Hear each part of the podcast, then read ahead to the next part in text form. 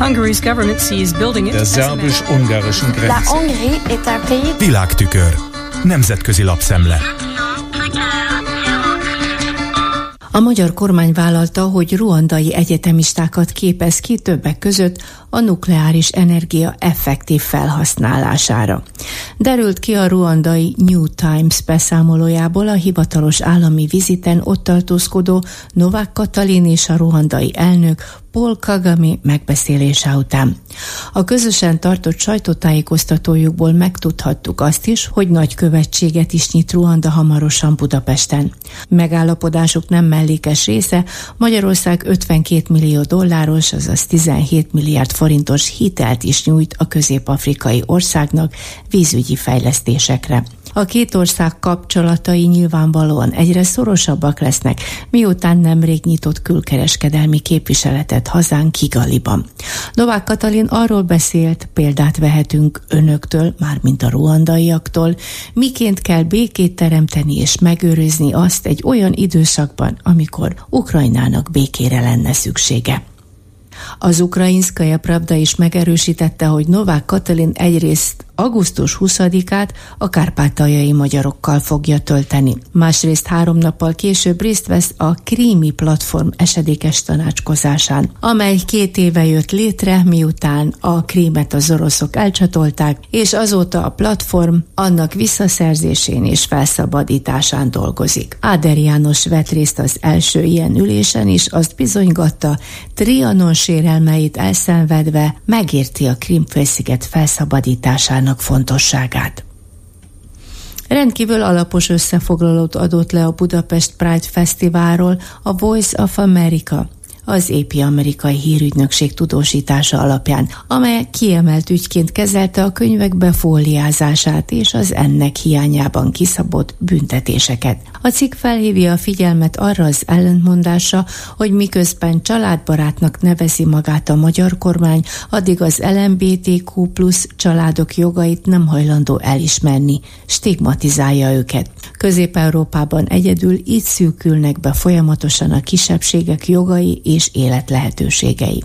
Ezért sajnos állapítja meg egy aktivista, Budapesten nem volt mit ünnepelni. A fesztivál inkább amolyan jókedvű hangulatban lezajlott tiltakozás volt.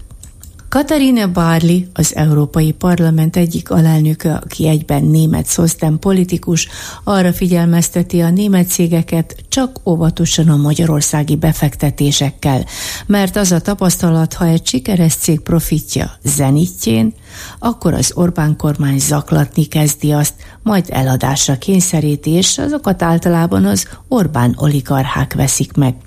Olvashatjuk a német NTV és a München Merkur honlapján. Utóbbi nagy interjút közölt az SPD politikussal. Az állam például kivett 90%-ra megemelt extra adót az adott cégre. De Katarina Bárlinak tudomása van például a dolgozók megfenyegetéséről is. Egyre több cég panaszkodik arra, hogy befektetéseik az utóbbi időben nagy kockázatnak annak kitéve, fogalmazott a politikus, mivel nem biztonságos többé a magyar befektetői környezet. Ugyanakkor elismeri azt is, hogy ezen a téren az autógyártó cégek továbbra is kivételt képeznek, mert alig fizetnek adót, kiváló kapcsolatot ápol velük a kormány, és gyakran neki kedvező adótörvényeket is hoz.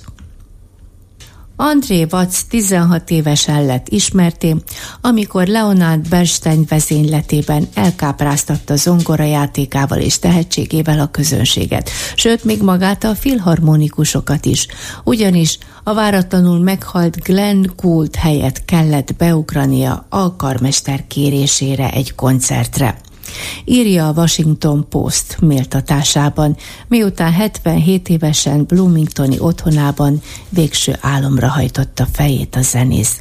És azért emeljük őt ki, mert édesanyja magyar volt, aki a második világháborúban menekült el hazánkból. Édesapja pedig afroamerikai származású, foglalkozását tekintve katona. A komoly zenei világ első jelentős fekete zongoristájaként tartották és tartják mind a mai napig számon. Édesanyja maga is játszott zongorám. Ő kedveltette meg vele Liszt Ferenc művészetét.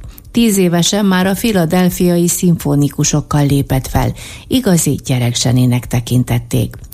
André Watts egyébként Nürnbergben született. 1963-ban Grammy díjat kapott, 2011-ben pedig Barack Obama tüntette ki a Fehérházban. A világtükör összeállítását Csányászki Judittól hallották. Der szerbus-ungarischen Grenze. Nemzetközi lapszemlét hallottak.